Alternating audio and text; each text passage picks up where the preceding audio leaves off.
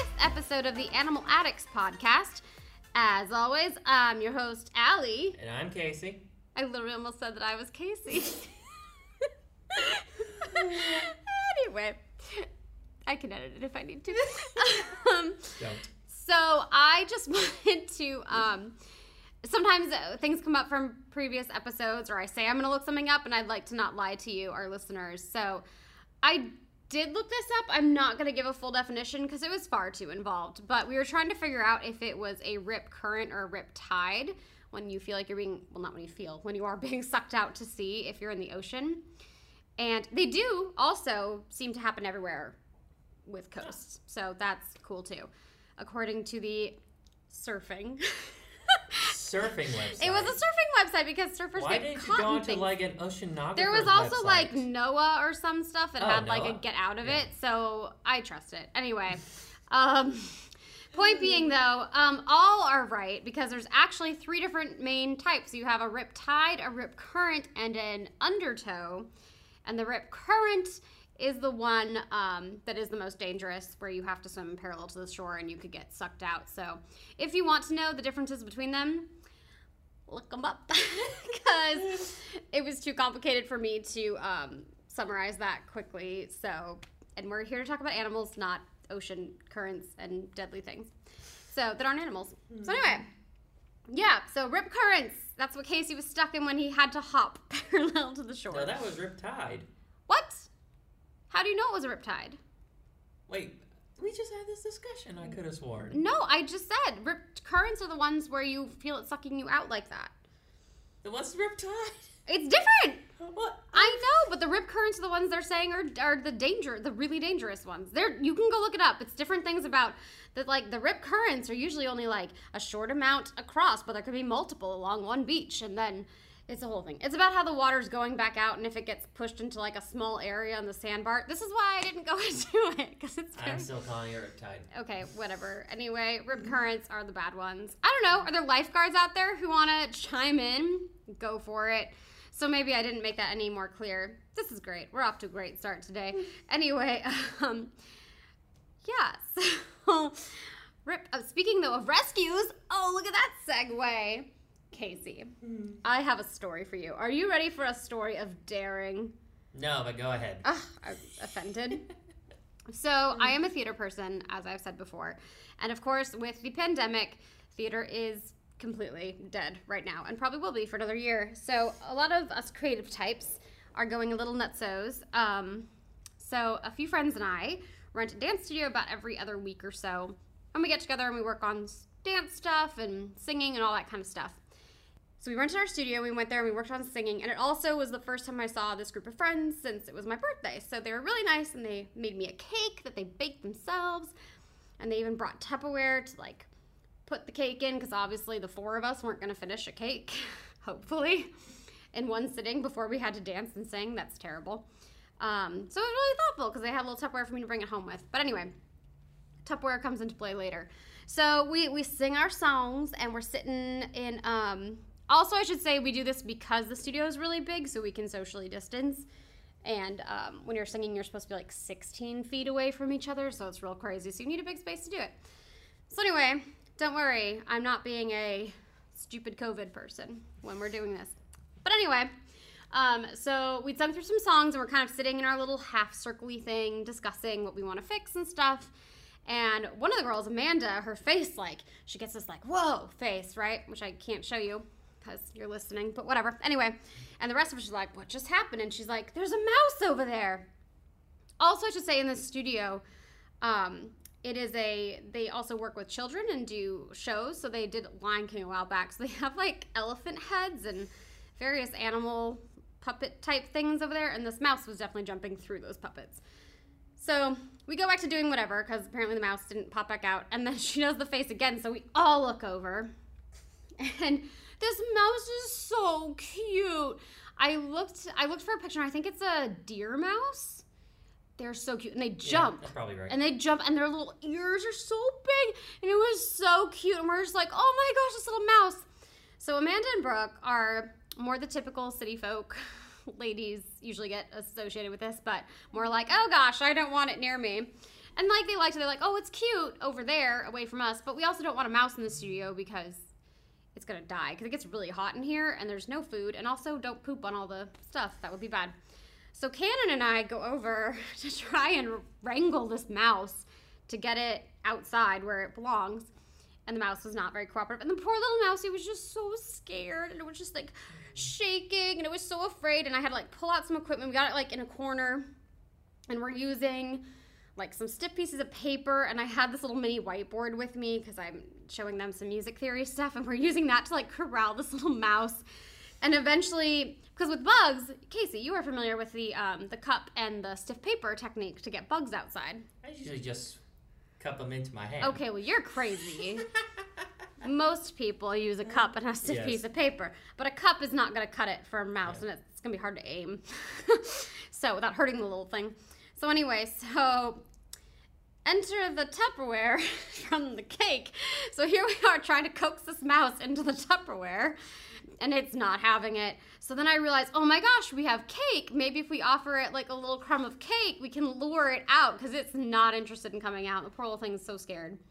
And so we put a little crumb like on the edge of the Tupperware, and the little mouse, he comes out and he grabs it and he's eating it, but he didn't go into the Tupperware. He's like just outside the Tupperware.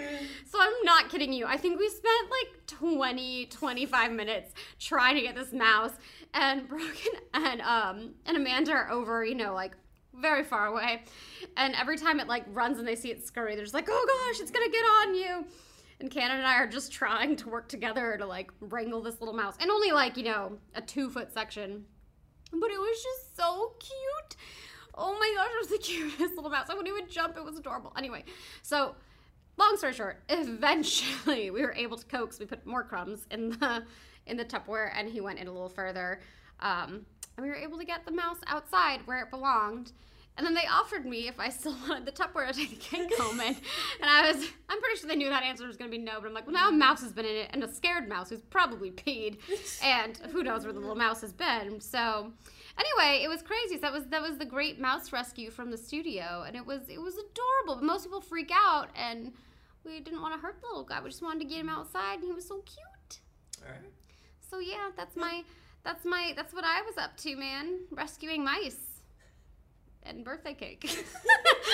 what, what kind of cake? Oh, it was marble cake. They made it themselves. Marble cake with chocolate frosting and like little sprinkles.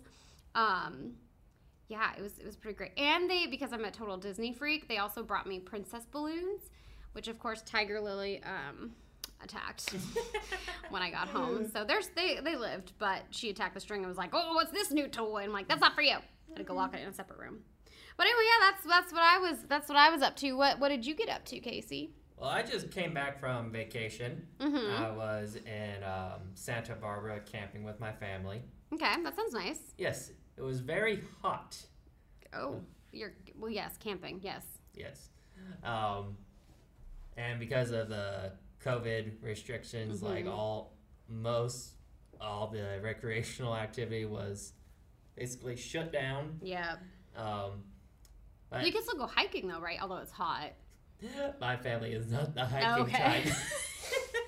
Because that's like, I go camping, I go hiking, or if it's on a lake or something. Yeah, no, I'll suggest like hiking, and like my sisters are pretty much the only ones into it. Okay. In fact. But we did get to see um, a lot of wild turkeys. And there were really? Little, yes.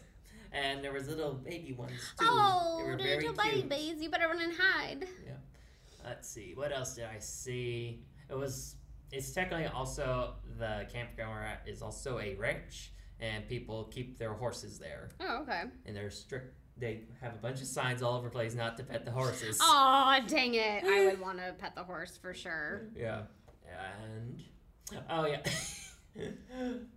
A lot of times, so like there's this lodge, and that's the only place where there is Wi-Fi basically, unless you pay for it. Okay. And so we would go down there, mm-hmm. like usually every other night, and while my family is all twiddling around on their cell phones, mm-hmm, mm-hmm. I decided to walk out into this barren, dry field because if you go over there, you can see bats flying all around. Aww. And I like this bats. Started off as sounding like a horror movie, but It could have turned into one if, like, a vampire had come out of the one of the... That's not how that happens, but if a vampire had emerged from a bat, whatever, you know what I'm saying. Yeah. But bats are cool, yeah. Yeah, and on our way back, I would... I once saw an owl on a telephone wire. Oh, was it just sitting there? Yep. I like watching them fly. My mom was trying to get better video of it, so she started walking towards it.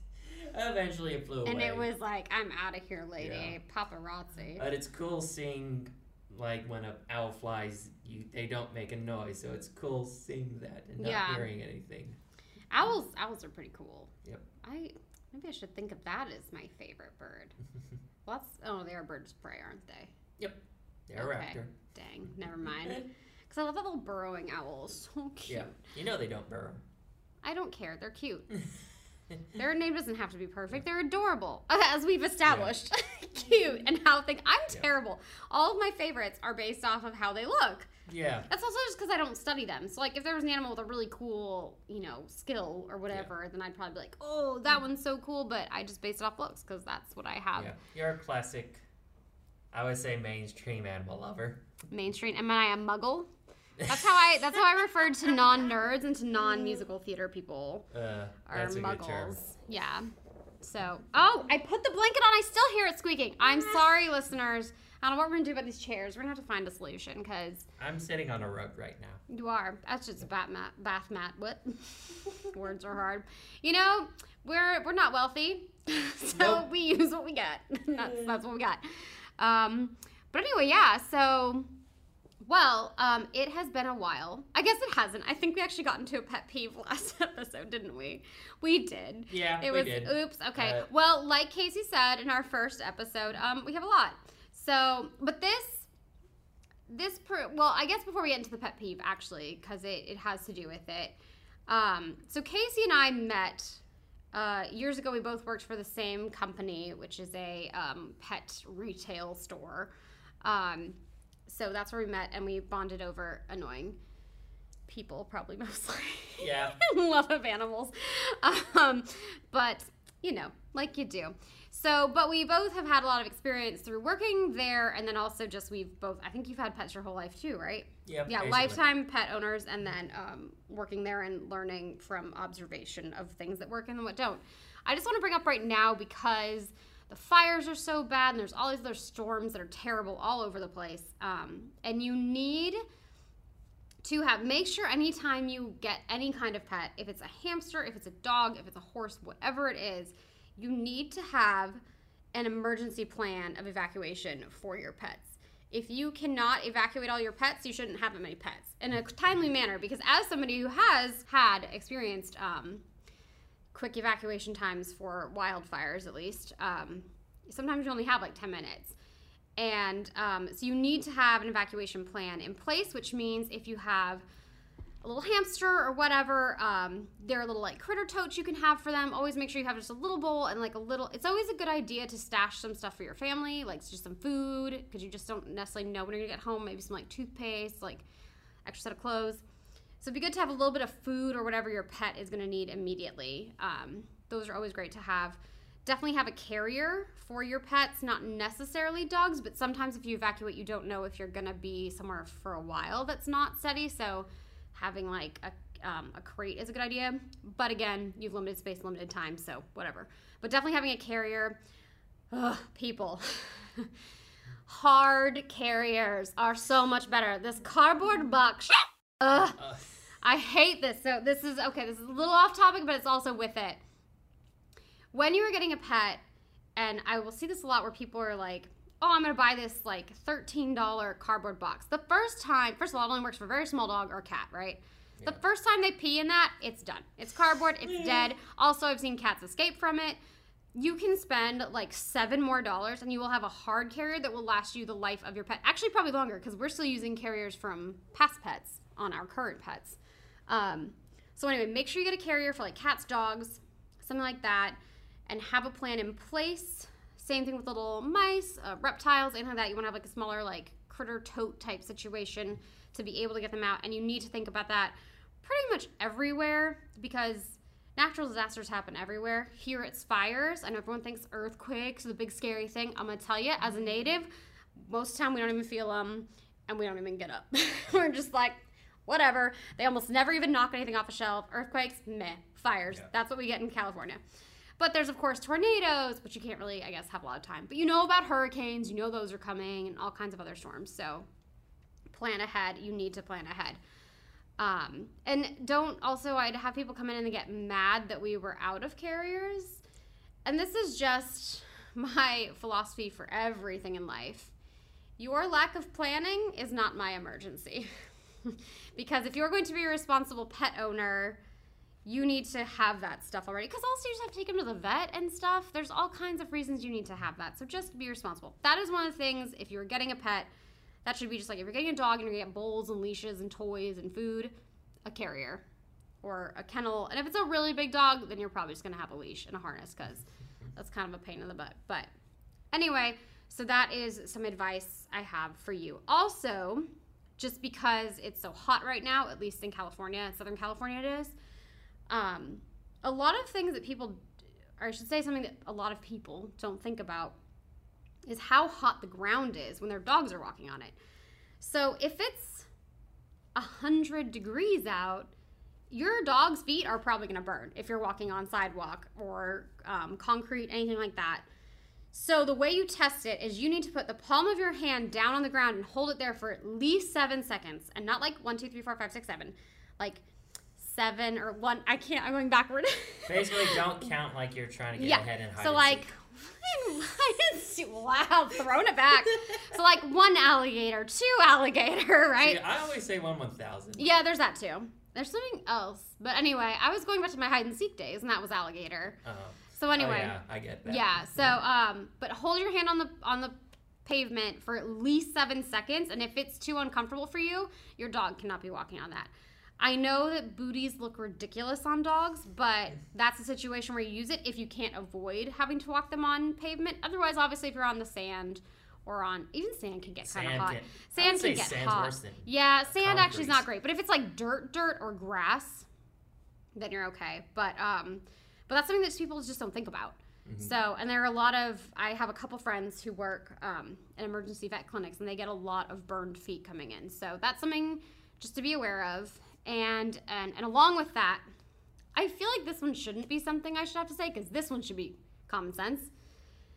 If it's really hot out, don't take your dog hiking and under strenuous activity. If it's really hot, particularly if your dog is like a French bulldog or a Boston, any kind, especially a bull. Bulldogs just aren't good at just existing in general. They just have issues all of the time. But anything with more of a smushed face, um, you probably shouldn't bring those hiking ever. But definitely don't bring them in the heat. Same friends I have um, who work in a vet clinic, they had one day, it was super sad, she had at least three dogs come in and die because of heat stroke in one day. Because people are dumb, and they also, for you, don't go hiking if it's excessive temperatures, but definitely don't bring your dog. And most of the trails have signs, but people are stupid and ignore that. So don't be one of those people. I know you want your doggy with you, but killing your dog is not worth it. So, um, yeah, so that's pet advice. And, um, and going into a pet peeve, which I kind of got into, but if you don't have an emergency plan for your pet, uh, it drives me nuts. If you're going to have a pet, you need to be responsible. Like, if you have children, you sh I hope be responsible. You need to be responsible to pet. Children are dismissible. Wow. Okay, I don't agree with Casey on that, but that's okay. They're um, too needy. Yes, they're useless, right? So that, oh, those are, those are babies. Babies are useless. Anyway, um, they're, everyone's going to hate us. Yeah, We're but the, at least they're cuter than kids. That's true, but kids sometimes say cute things. Anyway, we're getting off topic, but um, but yeah, so that just drives me insane when people do not have a plan for their for their pets in an emergency. You need to have that. That's part of it. And the other thing that is my main, um, we're gonna do a couple pet peeves today, and pet pet peeves, everyone. Um, I don't know if it's my biggest, but it's one of my biggest. Dogs off leash. So unless you are on your own property or on like a friend's property, right, whatever, on private property where this person, whoever owns it, is like, sure, cool, your dog can be off leash, or you're in a dog park or a dog beach or somewhere that's very specifically dogs can be off leash, have your dog on a fucking leash. It's not that hard. I see it hiking all the time, and all the hiking trails say, keep your dog on a leash, and no Sherlock, there are rattlesnakes everywhere, and then dogs get bit, or they can get into fights, or they, some people, not everyone who hikes likes dogs, and our dog runs up to them, and they're like, ah, or there's little kids who are stupid and don't know how to act with dogs, and anyway. So keep your dog on a leash. Like, there's so many people, it's just like they think it doesn't apply to them, and I'm like, it's, like, at least in California, your dog has to be on a leash everywhere. Yeah.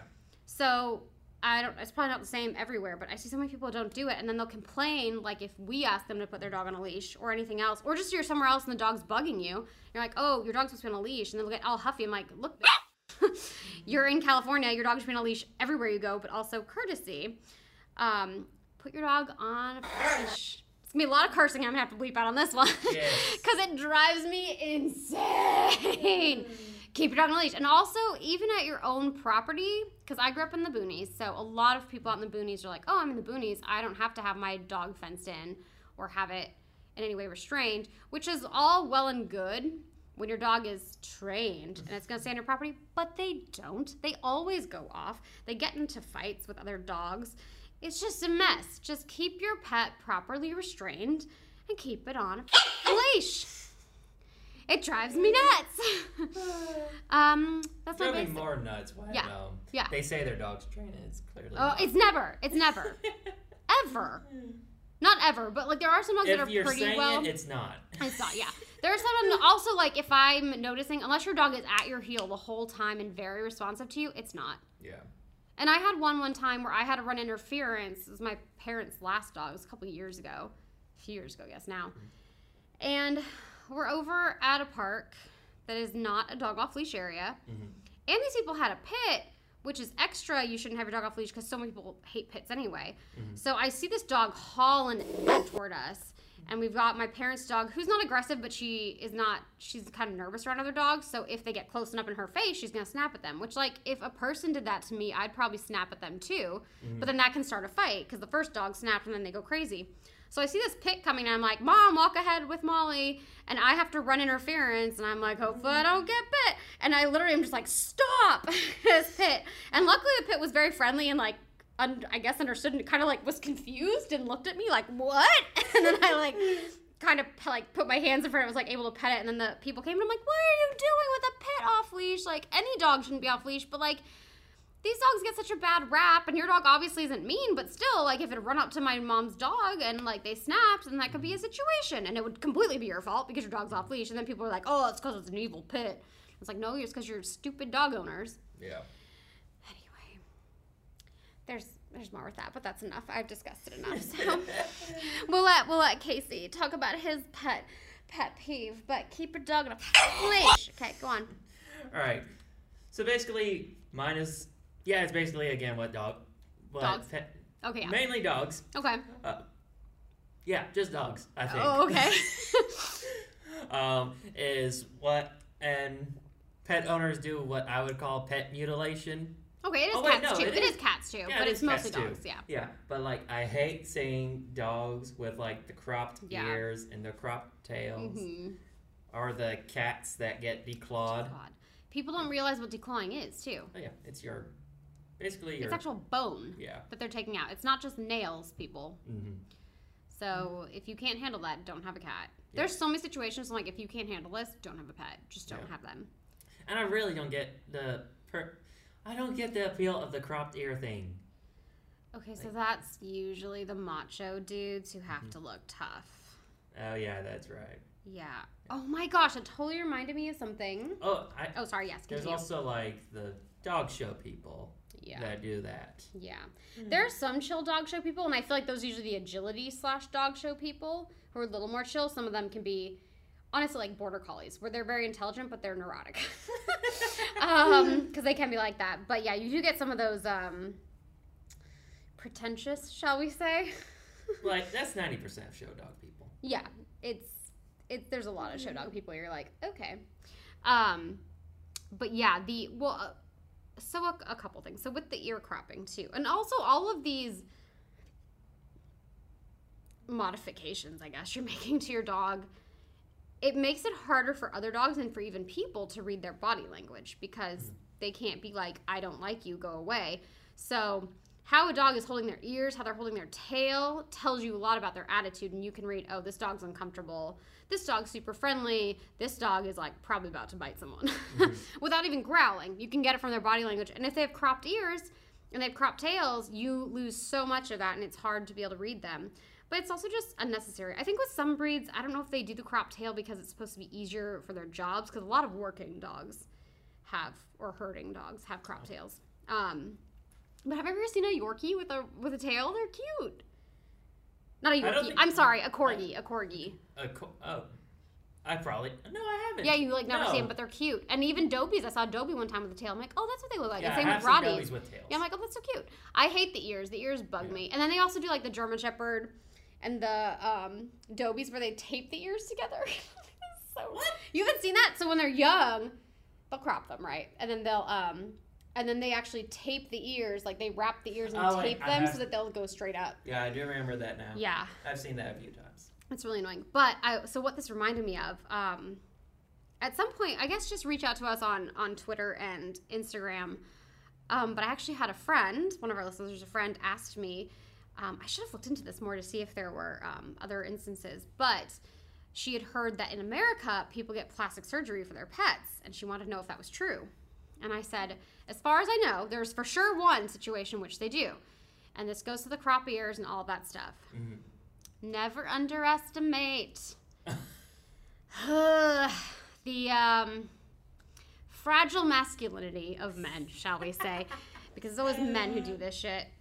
um, so when a male dog gets neutered, a lot of times guys will feel like you have just taken the manhood from this dog and it's not okay. So they will put fake testicles. Are you kidding me? Nope. On the dog. So that's the only one I'm aware of, and I don't think every vet does that, obviously. But um, but yeah, no, they will put. I'm kind of ashamed to admit how I know this. Actually, I'm gonna say it, but I actually I'm, I'm ashamed to even admit I've ever watched the show. It was Keeping Up with the Kardashians. Are you kidding me? Because, no, no. Because. I no. think it was Bruce Jenner. Oh, I guess, what's the name now? Anyway. Caitlyn.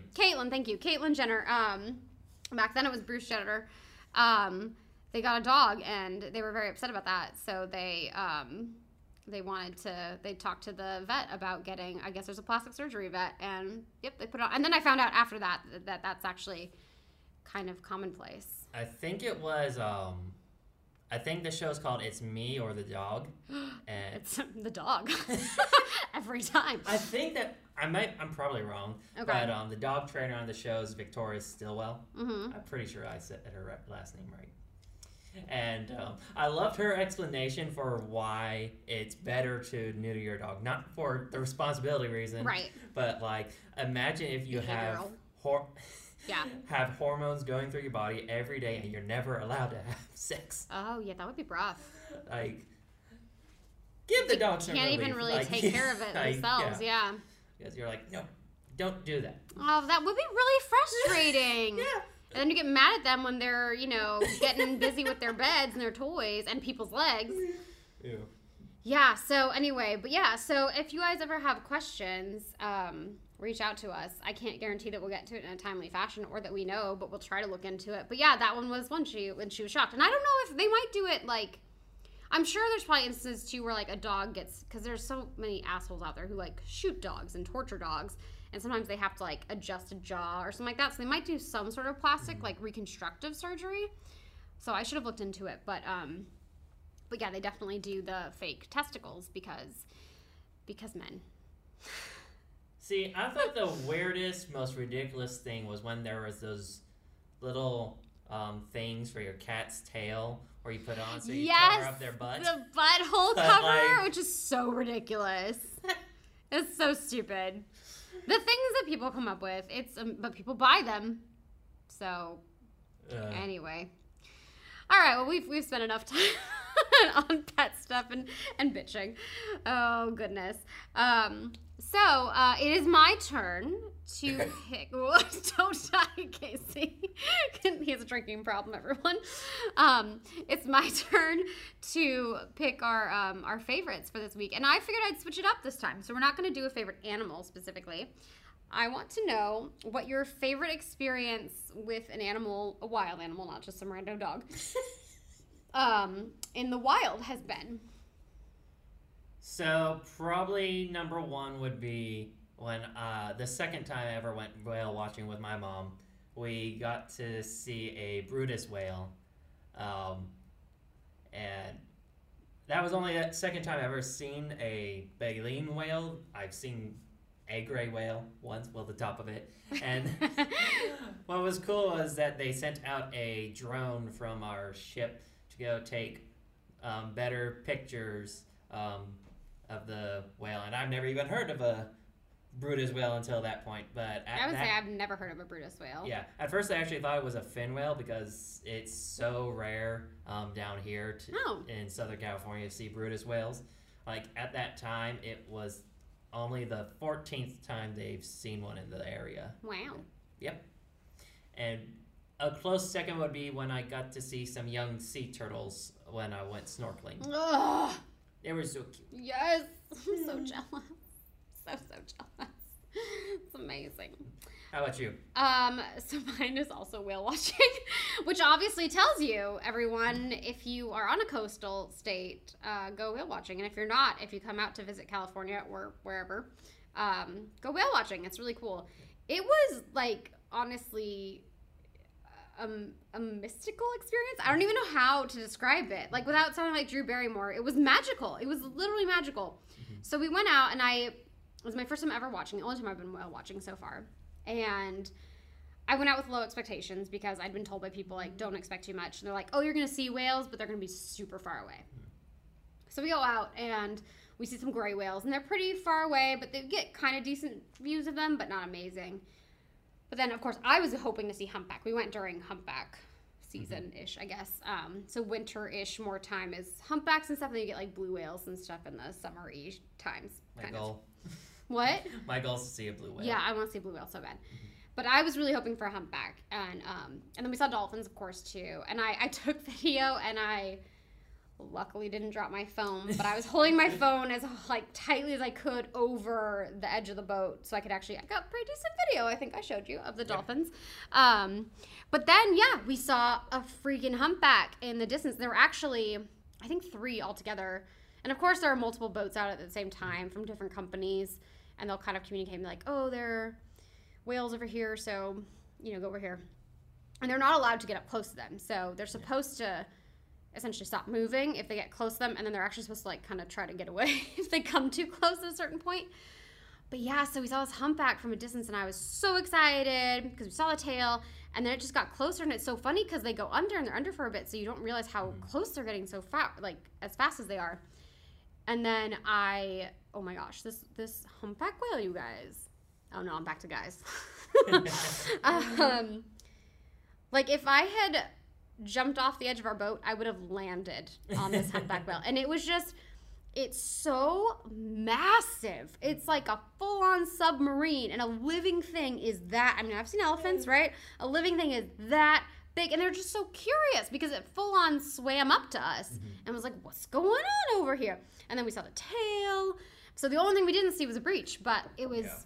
it was amazing. I was just like, uh, it was just like a mag- uh, I, I hate to use that term, but it was like a magical experience. I was just like, I feel changed from this experience.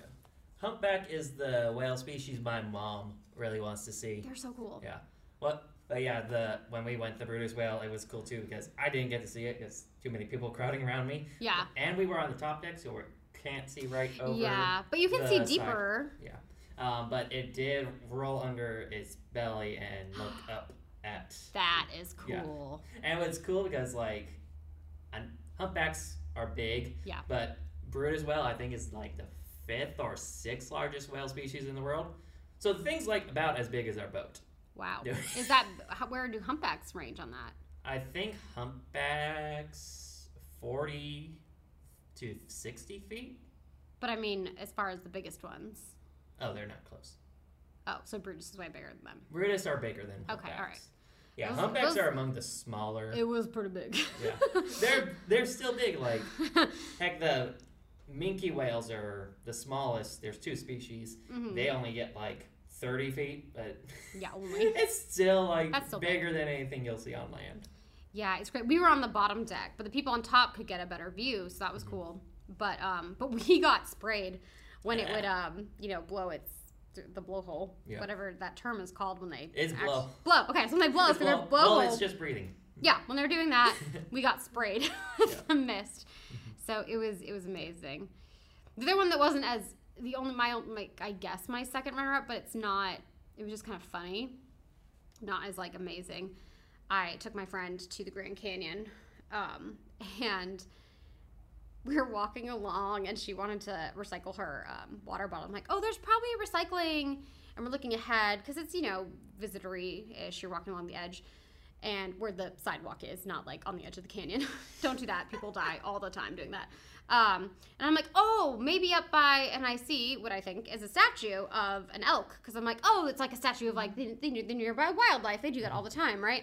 I'm like, oh, maybe there's like a recycling bin by that statue of that elk. And there's a couple walking ahead of me, and they kind of look back at me, and I see the statue move. And I was like, or, because it was kind of silhouetted, like the way we were walking. I was like, or by the real elk. Because it's standing in the pathway of people.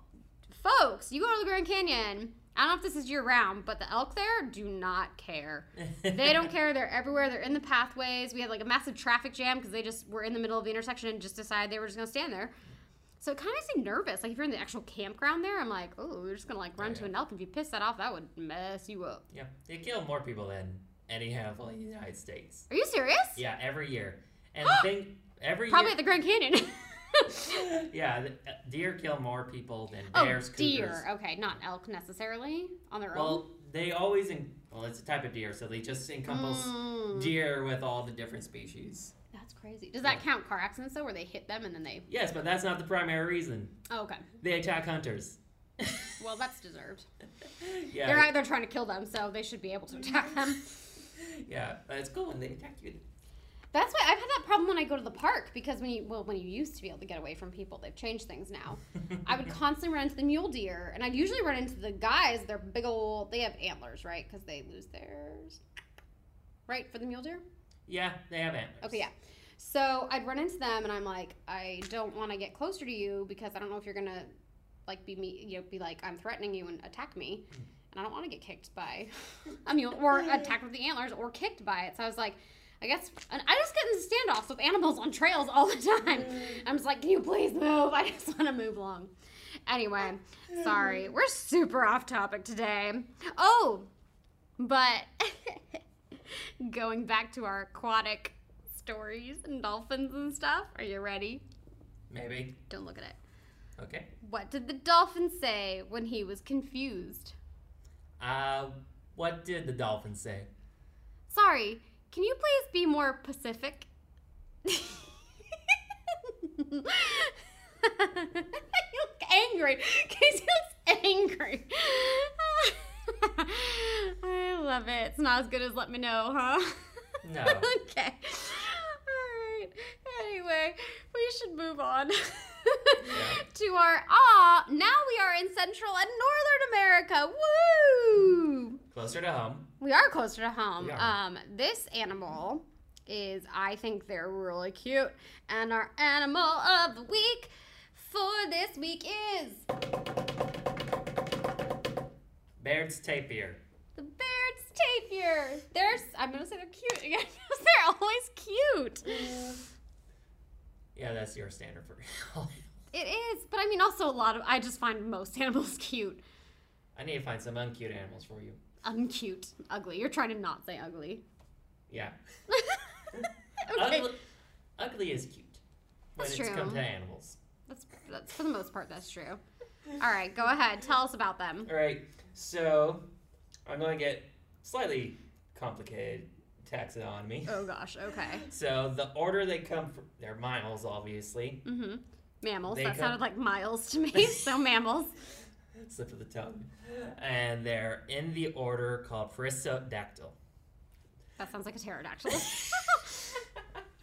Yeah. So what those are are basically odd-toed ungulates. And ungulates are basically animals that walk on hooves. Okay. Yes. And they have an odd number of toes.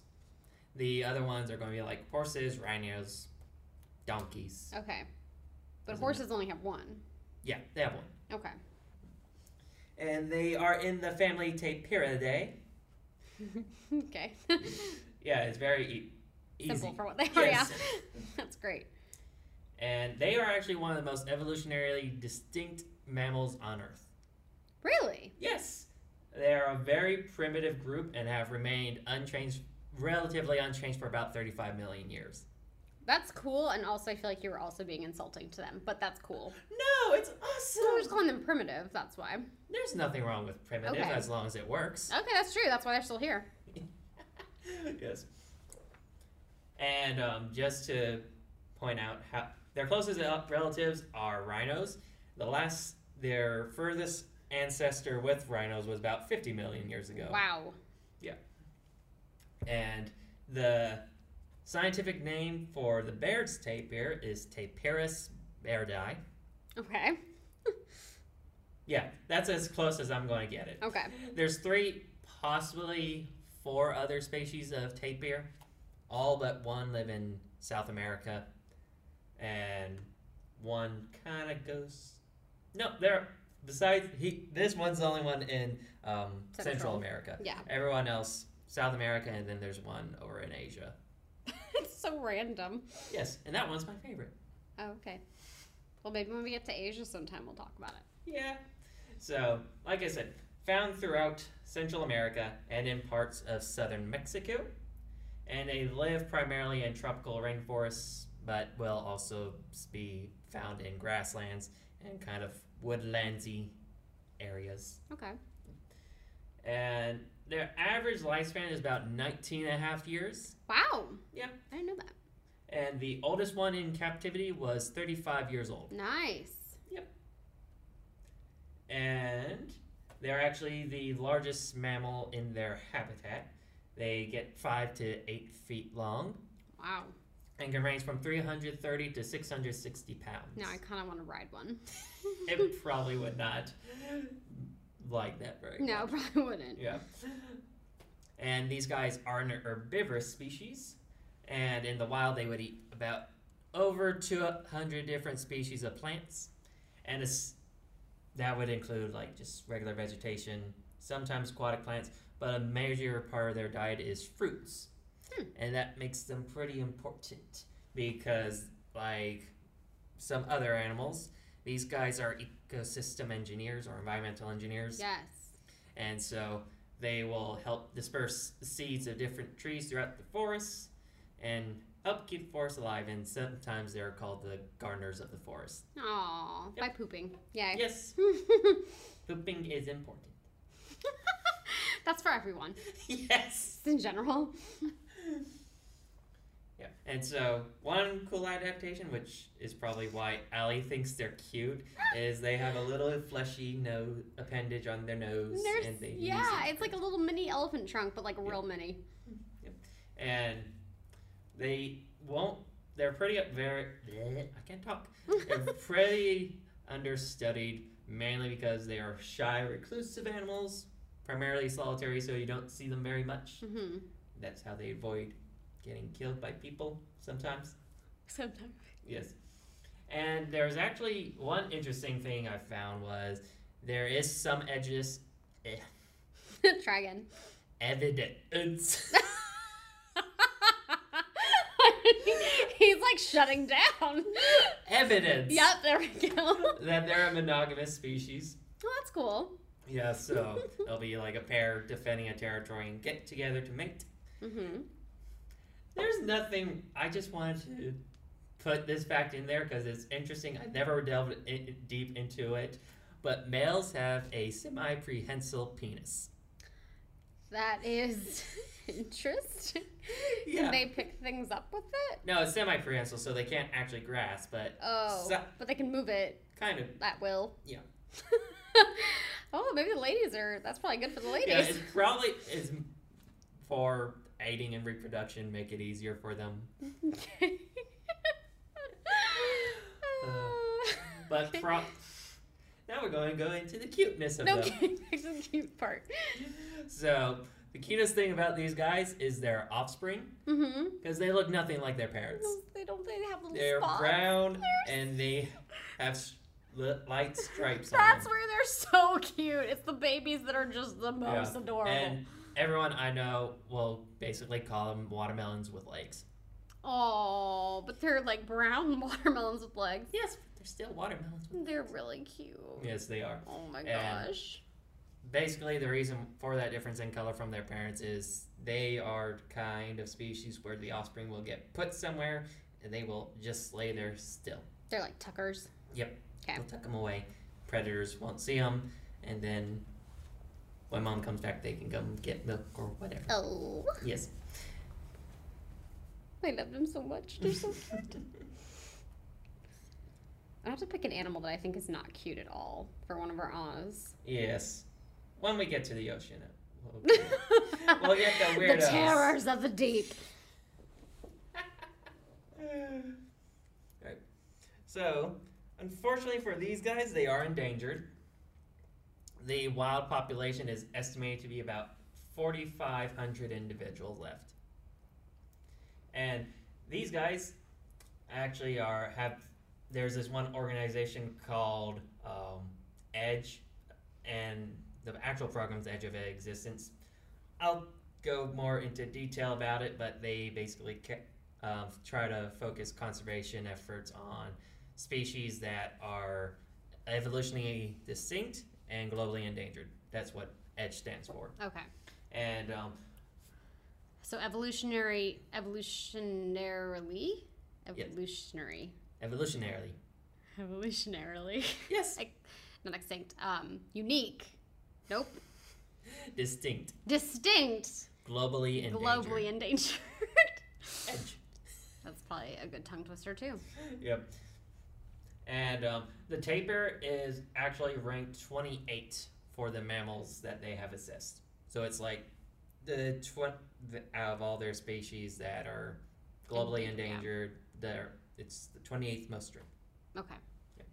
And um, they actually. Ass- Like I said, they assess their um, how much evolutionary history is um, unique evolutionary history is represented in this species, and they calculated to be about thirty-seven point five million years of unique evolution represented by this species. Wow. Yep. And unfortunately, they this organization also looks at um, the degrees to which animals get conservation attention. And they have found that the Baird's tapir has very low levels of conservation Aww, attention. Oh, why? They're so adorable.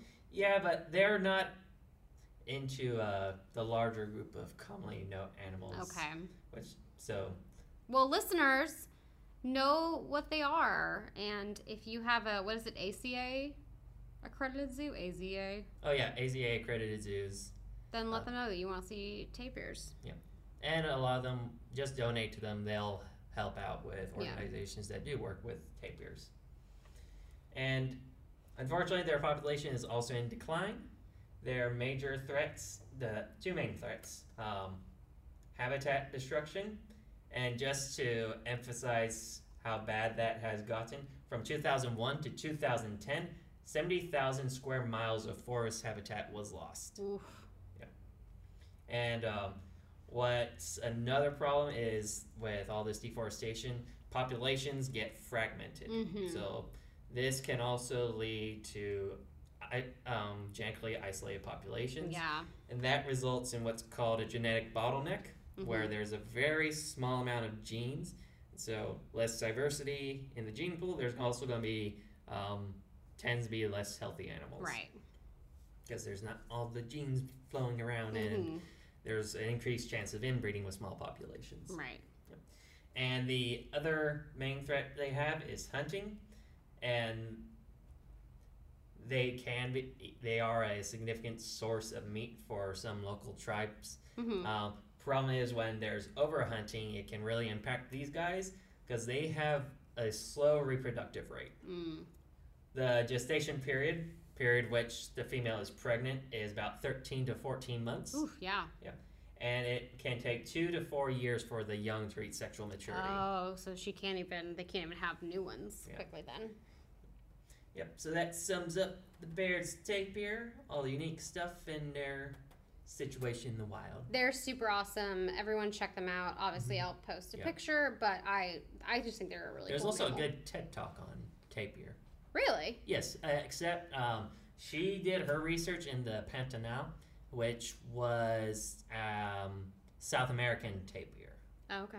Yep. Interesting. Mm-hmm. All right, well, that's cool. Go check out that TED Talk, everyone. I guess you just search TED Talk tapir. Yeah, that'll probably be like the first result that comes up. All right. Well, it is that time, Casey, for a challenge. And I'm going to challenge both of us. And it's going to be a little bit similar to our first challenge. We're going to see how this goes. This is going to be another panic situation. All right. I'm attempting to set a timer, but my phone is angry with me. So I'm going to say we have two minutes. All right. Okay? And we have to... I wrote out the alphabet this time. um, so what we're going to do is we're going to figure out who goes first, and we're going to name an animal. And then whatever that animal name ends with, that's what the next person has to name an animal that begins with that letter. Okay. So if we said, like, let's say I went first and I said cat, then you'd have to be like, you know, tiger. You know, and so on and so forth. Okay. Got it? Okay. Got it. So, to figure out where we're going to start, before I even start our timer, I want you to think of a number between one and twenty-six. And then I'm going to think of a number between one and twenty-six. Oh my gosh, I'm going to have to do math because we're, don't make it high.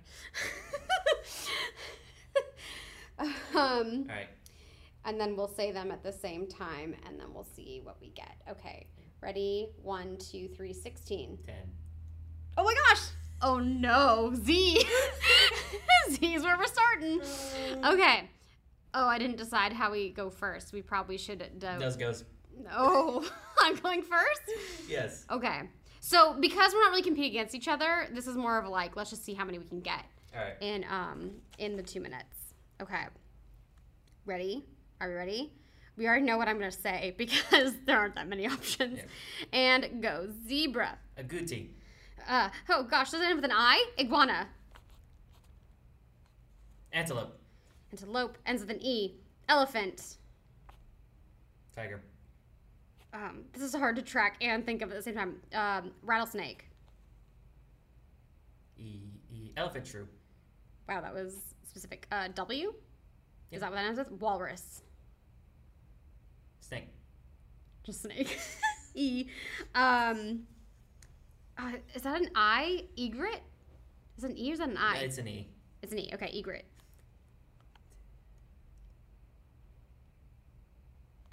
Turtle. Okay. Um, e. Stop putting us back on E. Eland. Can I just say Eland? Yeah. Okay. D. D. If you make this another E... I'm mad at you. Why can't I think D? You can say like dog breeds and stuff too. I'm just saying. Dog. Oh, okay. Um, giraffe. E. Sorry.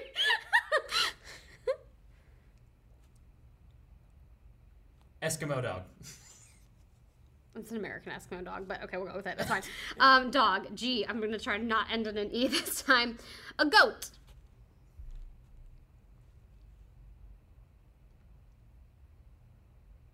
Timber rattlesnake. That's the thing? Yeah. You put it on E again. um, uh, ah, freak it out. An E, oh my gosh, why can't I do this? An ele elephant walrus? No, elephant seal? Yeah. Elephant seal. Leopard. Thank God, D. Okay, um, a, um, a Dalmatian. And Nimbat. Okay, T. A titmouse. That's the thing.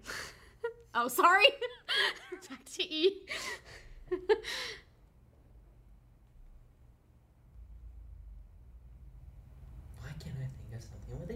I know it's hard.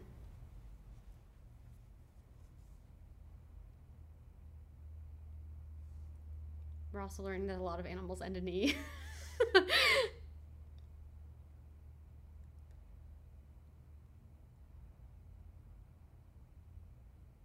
European lynx. Okay. I think that's I thought right. of an E one. Okay, lynx, X. She'll always cleanly. Was it? I, I, that's I. an I. Isopod. Yay. Is that a thing? Is an isopod a thing? Yeah. I was ready for my next E. They're really nice. An that's electric an eel. Or an electric eel. Catfish. I guess just eel would have worked too. What? Oh my gosh, that was so difficult. So we just learned that a lot of animals end in E. Okay. Um, I want to know how much of the alphabet we actually did. Um, I'm pretty sure it was like six letters in the I'm I'm we're going to look at that. Um, I, I unfortunately the alphabet's written on the same page that I put all the tallies, but we did E, we did Z, we did W, we did X, um, we did S, we did D. I guess I should go in order. Um, do we say you said something with a B, didn't you? No. Oh, I said a, we said many H or G's. We did I's. An N, I think. Yeah. Nimbat. Nimbat, yeah. It's a marsupial. R, we did R. I think we did T. Yep. Yep. That wasn't too bad. I think that's everything. I don't think we ever got to J's or like A or B or okay, C. Okay, it was close. We did ten. Oh, you did a Noguchi. Oh, yeah. Yeah, okay. One, two, three, four, five, six, seven, eight, nine, ten. I know. Fascinating. We got twenty-five in two minutes. Yeah, how many letters did we use? one, two, three, four, five, six, seven, eight, nine, ten, eleven, twelve. We used twelve, which isn't even half. Hey, there has to be a ton with... We're going to have to do that one again. Ethiopian wolf. He got so upset. Isn't there a snake, too? Isn't there, like, a viper or something? An Ethiopian something? I don't know. I want to see if it was actually European lynx is the thing. Oh, yeah. Did you lie? Oh, there's that Eurasian. I was right. A European lynx? Yep. Okay, great. All right, perfect. So that challenge was a little crazy. It's technically Eurasian. That's fine. Um, so that's a good one, though. We can do that one again at some point. We just have to try to avoid E, and we won't start on Z. Um, but, yeah, so that was our challenge. Um, we could have done better. I'm kind of I'm disappointed with us, but, um, but we did it. All right, well, that is the end of the fifth I can't count. The fifth episode of the Animal Addicts Podcast. As always, I'm your host, Allie. And I'm Casey. And we will catch you on the next episode. Have a great one. Like Tony the Tiger. Oh. Okay, bye.